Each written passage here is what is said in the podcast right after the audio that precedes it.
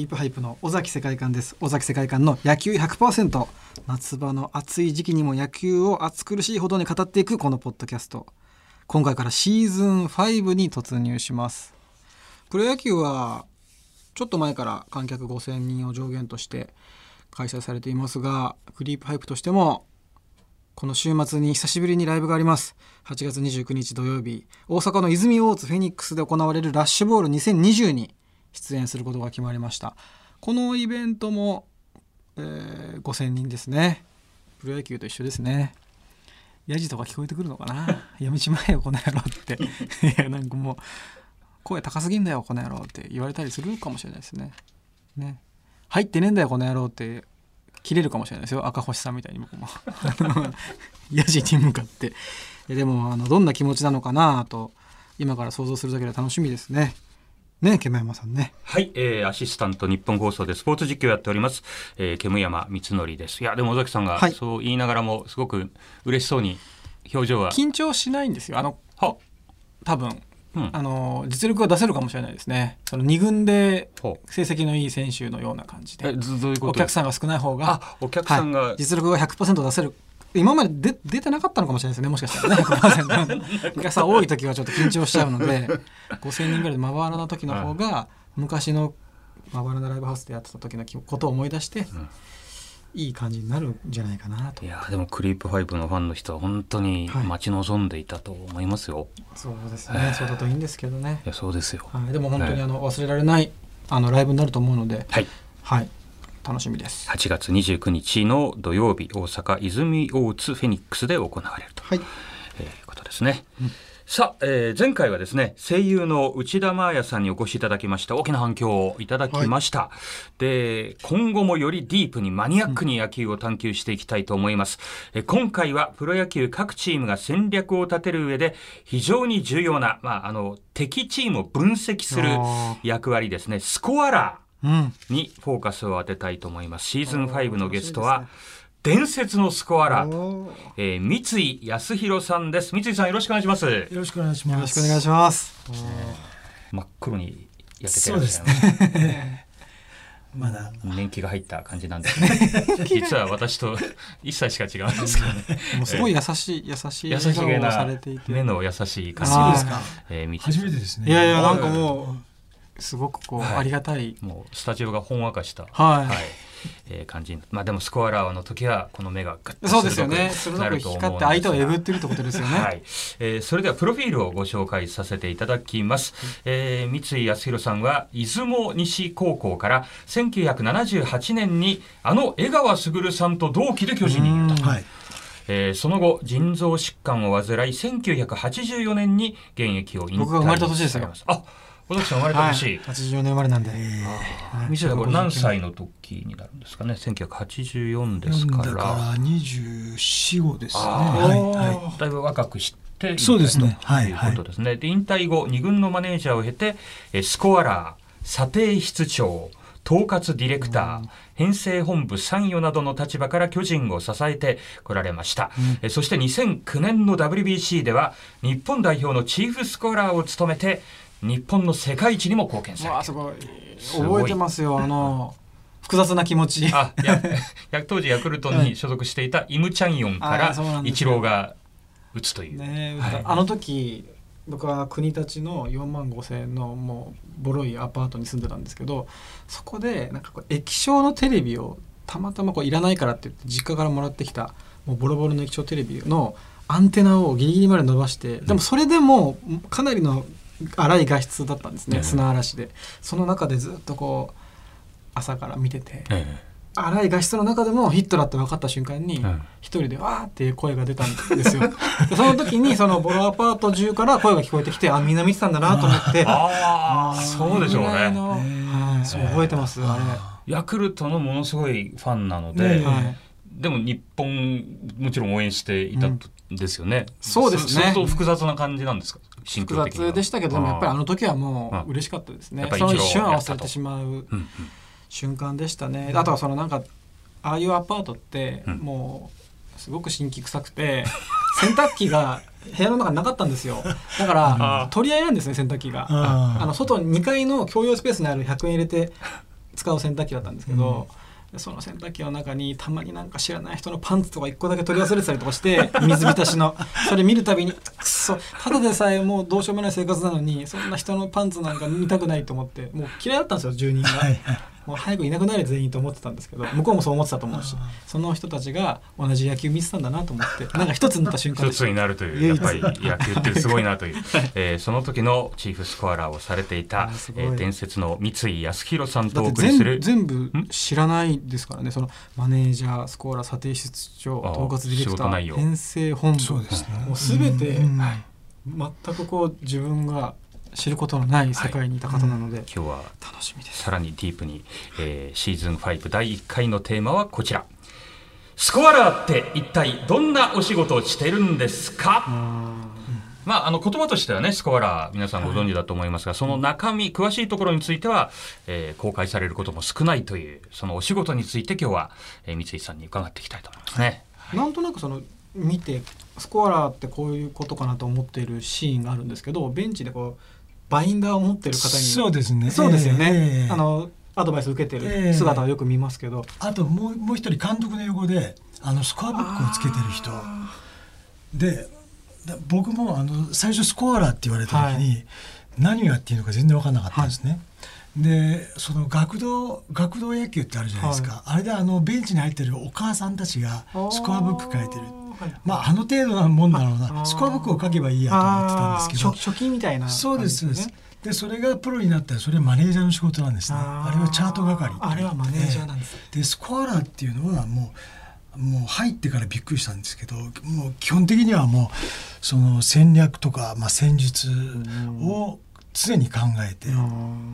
でそれを、まあ、あのチームの中に、まあ、浸透させていく、はいはい、で今日はどうやって戦っていくかっていうところが主な仕事になります、ね、それは1試合ごとなんですか？今日はこういう戦い方っていう。1試合ごとです。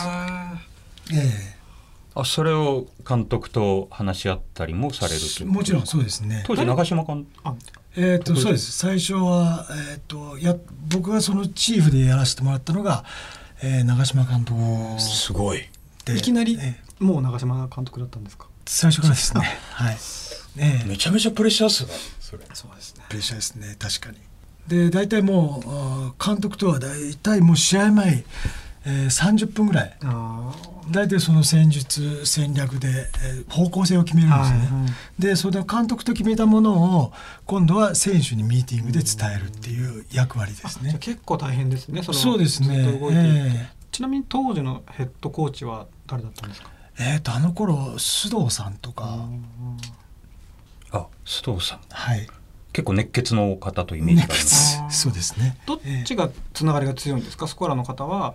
やっぱり監督の方がもうほとんど監督ともう1対1ですね、えー、ヘッドコーチとはどういったコミュニケーションと取られるんですか？ヘッドコーチとはあんまりそのコミュニケーションっていうのは取らなかったですね。そうなんですね、えー、なんか今監督だけどヘッドコーチに割と任せてるという方もいますよね。そうですね。いろんなタイプの監督がいらっしゃいまして、あの僕がやってる頃はもうほとんど監督と、でヘッドコーチは大体あのバッティングコーチから上がってきた、例えば打順とかそういうものを直接監督と相談しながら決めて、で。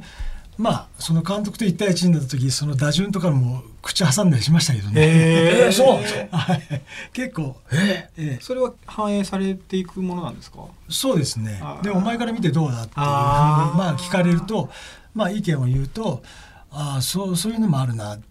じゃあそうしてみようとかって変わったこともありますね。だったらそこまでその三井さんとヘッドコーチが仲良よくない方がいいかもしれないですね。そのあんまりこう一緒になっちゃうと考えが、ね、変わっててなんで変わったって言った三井がどうのこうのってなったらちょっとまずいじゃないですか。はいはいでも野球にねの世界に生きてる人にとっては長嶋茂雄さんっていうのはもう神様みたいな存在じゃないですか。そうですね。でいきなりその人とこうまあある意味蝶々発しじゃないですけど。ねえ。普通に喋れるまでは時間かかりましたけどね。張しますよね、えー、まあ周りからはもう長嶋さんに呼び捨てされたら一人前って、呼び捨てされるまで何年ぐらいだったんですか？何年まあ僕の場合すぐあ。のチームに着いたんで。まあそれでも2年23年はかかったのかな。最初は先生から始まりますから。ええー、逆なんですねじゃあ。先生。先生。プレッシャーかかりますね。20年ぐらい経ってもいまだに先生って呼ばれてる子いっぱいいますからね。ええー、その先生はプレッシャーですよね。嫌ですね。先生はね。ね。うわへだんだん認められていくとどう呼び捨て三井って言われたんですか？安弘三井？三井。三井と。ああじゃあ最初に三井と呼ばれた時は？嬉しかったですね。その前が三井君だったんですああ、先生三井君三井そうですそうです。ほう。でもっとこうあの呼ばれて怒られるようになると、はい、僕はもうとっちゃん坊やって言われてましたから。それはいいことなんですよね。あの多分いいことだと思います、踏み込んでるってことですよね。とっちゃん坊や。とっちゃん坊やですから、えー、なんか知らない世界ですね。面白いですね。で相手のチームも分析し自分のチームも分析し作戦をってことなんですか、うそうですね、まあ、主に相手チームの分析をして、まあ、ピッチャーバッター、あとまあベンチの中ですよね。あ相手チームのベンチの中もベンチの中監督のサイン。だから監督から例えばあの監督からサードコーチにサイン、はい、そのサインを解読するとか。それはしてもいいものなんですか？それはいいでベンチ内のことなんで。だからその監督がサードコーチャーに送るケースと、はい、監督からヘッドコーチに送ってヘッドコーチからこう送るケースとかいろいろあるんですね。えー、じゃえー、こっちサイドもさ解読されてるってことですよね。そうですはい。うわ面白いな、えー、それは知らなかったです。だから落合さんが中日の監督やられてた時は、はい、もうあの僕らからベンチから見てて見えないところにいましたからね。全く見えないもうじゃあそこは解読されてるっていうのももちろん知った上で姿を見せないってことですよね。そういうのがまあ注意してるっていうか、えー、逆に野村さんなんかは、はい、あのメガホンとかバット持ってサイン出されてて、はい、すっごい分かりやすい時があったんですね。よく持ってましたね昔。あのシンプルなメガホン持ってましたね。メガホン。メガホンが横にしたら通りとかね、はい、で下にしたらバントとかね、はい、すごい分かりやすい時があって。それわざとなんですかね。もう分かりやすくしちゃって。いやわかんどうなんですかね。で後ろでヘッドコーチみたいな人が一生懸命あのブロックサイン出してましたけど、ね、あそこああれは疑似だなっていうことああそれでいうともう長嶋さんなんてあの明らかにバントするあのサイン出してたかしましたよね。あれはね。バントの格好して出てきたことがあるんですよね。あれも有名なシーンですよね。ね。あれはね。でそのスコアラーとしてその他のチームの試合はどういう時に見ているんですか？録画したものを後で見返したりとかですか？えっ、ー、とですねえっ、ー、とまあ担当がですね、はい、スコアラーっていうとあのチーム好き。もうそれこそ本当に自軍のチームを分析して、はい、でまあそれが僕なんかやってて、はい、あとは先乗りですね。次のカードの？そうです。例えばまあ今日からヤクルト戦っていうと、はい、その前のヤクルト戦の6連戦を視察行くのが先乗りスコアラー、ね、じゃあそこにはもういないってことですね。いないです、ね、はい。であとは、えっと、ビデオ担当っていう、はい、えー、映像だけ集めてっていう。その3部門に分かれるんで、えー、三井さんは全て経験されてるんですか？やってます。はい、もうとにかくもうスコアラー入った時はもう右も左も分かんなくて、はいまあ、あのビデオです。ビデオ担当です。ままずそこから始まるんですそうですね。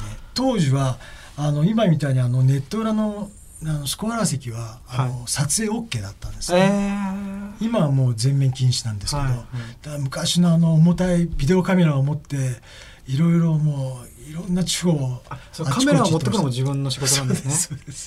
そこのスコアに対するマネージメントはなかったんですかもう全部一人で移動して、ね、えー、はいへえすごいな。それを自分でも見て球団にも提出してってことですか？もちろんです。はい。でまずその映像を撮るのはいいけど撮って何をするのかは自分分かってないんでただそのピッチャーとバッターとキャキャッチャーを取ればいいんだと思ってそれはいはい、それだけやってましたからね。でそれじゃあダメだってことにも気づいていくんですか？そうですね。それでもうだんだんだんだん、まあ、そこからそのその映像って何ができるんだろう、はい、まあもちろんその配球とかも勉強するんですがまあ、映像やってると一番わかりやすいのは癖ですよね。やっぱピッチャーに集中して見るんで、やっぱりピッチャーがメインなんですか？癖を解読していくっていうのは一番の。ピッチャーですね。まあ、たまにあのキャッチャーで癖が出るキャッチャーいますけどね、えー、どういった癖ですか？例えばね、あのまあ、広島カーブにいたあの西山君あはいはいはい。あのミットがちょっと色が違う変わってましたね。えっ、と西山君はですねあのフォークを投げさせる時には腰高になるんですよ、へえどこでも動けるように。ちゃんと取れるように後ろに反らさないように。そうですそうです、はい。それはでも結構わかりやすい癖ですよね。わかりやすいですね。ただバッターからわかんないああそうか。そういうことを教えるってことですね。全体を見て。だからそれだったらベンチから、はい。えー、と声は出せますよね。はいはいはい。へえそうか。声は出せます。キャッチャーのお尻が上がった時ね。はい、えー。あまた癖の話はねあのかなり詳しく別の機会にもお伺いしたいとは思うんですがスコアラーでもじゃあ面白みが出てきたのって何年目ぐらいですか？仕事最初無我夢中ってえーっとまあ先乗りの時もまあいろいろまあ配球の勉強とかその選手の状態とか見て楽しいのは楽しかったんですけど、はい。やっぱりチームについてからですね。それがやっぱりあのーやっぱり勝敗に直結するっていう意味では、ぱりそのチームについてからの方がやっぱり楽しさは倍増しましたね。はい、シーズンが終わってシーズンオフはありますよねはい、あります。シーズンオフの間はお休みできるんですか？あ、します。はい、できるというかします。もう休まなきゃ長期休暇もです。うもう野球見ないぐらい はいもう見ないです。そうしないともう絶対見ないです。はい。煮詰まっちゃいます特に去年の反省で去年の試合とか見返したらもうそんなになかったですか？あもちろんね、あのー年間のその締めっていうのはやります、はい、でもそれももうそそくさに終わらして とにかく休む。休んでゴルフっていう。あゴルフ。あ。そういう日々が続いてましたね。まあ気分転換というか切り替えがオンオフがかなり必要な仕事、三井さんが最初にこう自分の手柄というか自分がかけで勝ったという実感があった試合って覚えてるんですか？こういうプレー例えばプレーだったり。記憶にはないんですけどどっちかというとその相手ピッチャーの癖を見つけてそれで打ち勝った時はやっぱりいいと思ったことありますね。えでも癖の話がやっぱり楽しみですね今後ね。また後で聞く会がある、えーお時間となってまいりましたが実はですね三井さんには、えーこのポッドキャストが公開される週の週末の8月29日の土曜日、日本放送ショーアップナイター d n a 対ヤクルト戦で、えーゲストにお越しいただくことになってマニアックナイターということで。これは楽しみですね。いやこちらも非常にね楽しみですのでん。ポッドキャストで予習してはい。このショーアップナイターもこれでね聞くとさらはいにこう三井さんの解説が楽しめそうですね。そうですね、えー絶対聞きます次回以降も非常に楽しみとなってまいりました、はい三井さん次回もいろいろと教えてくださいえよろしくお願いします。す。ということでクリーパイプの尾崎世界観と日本放送の煙山光則でした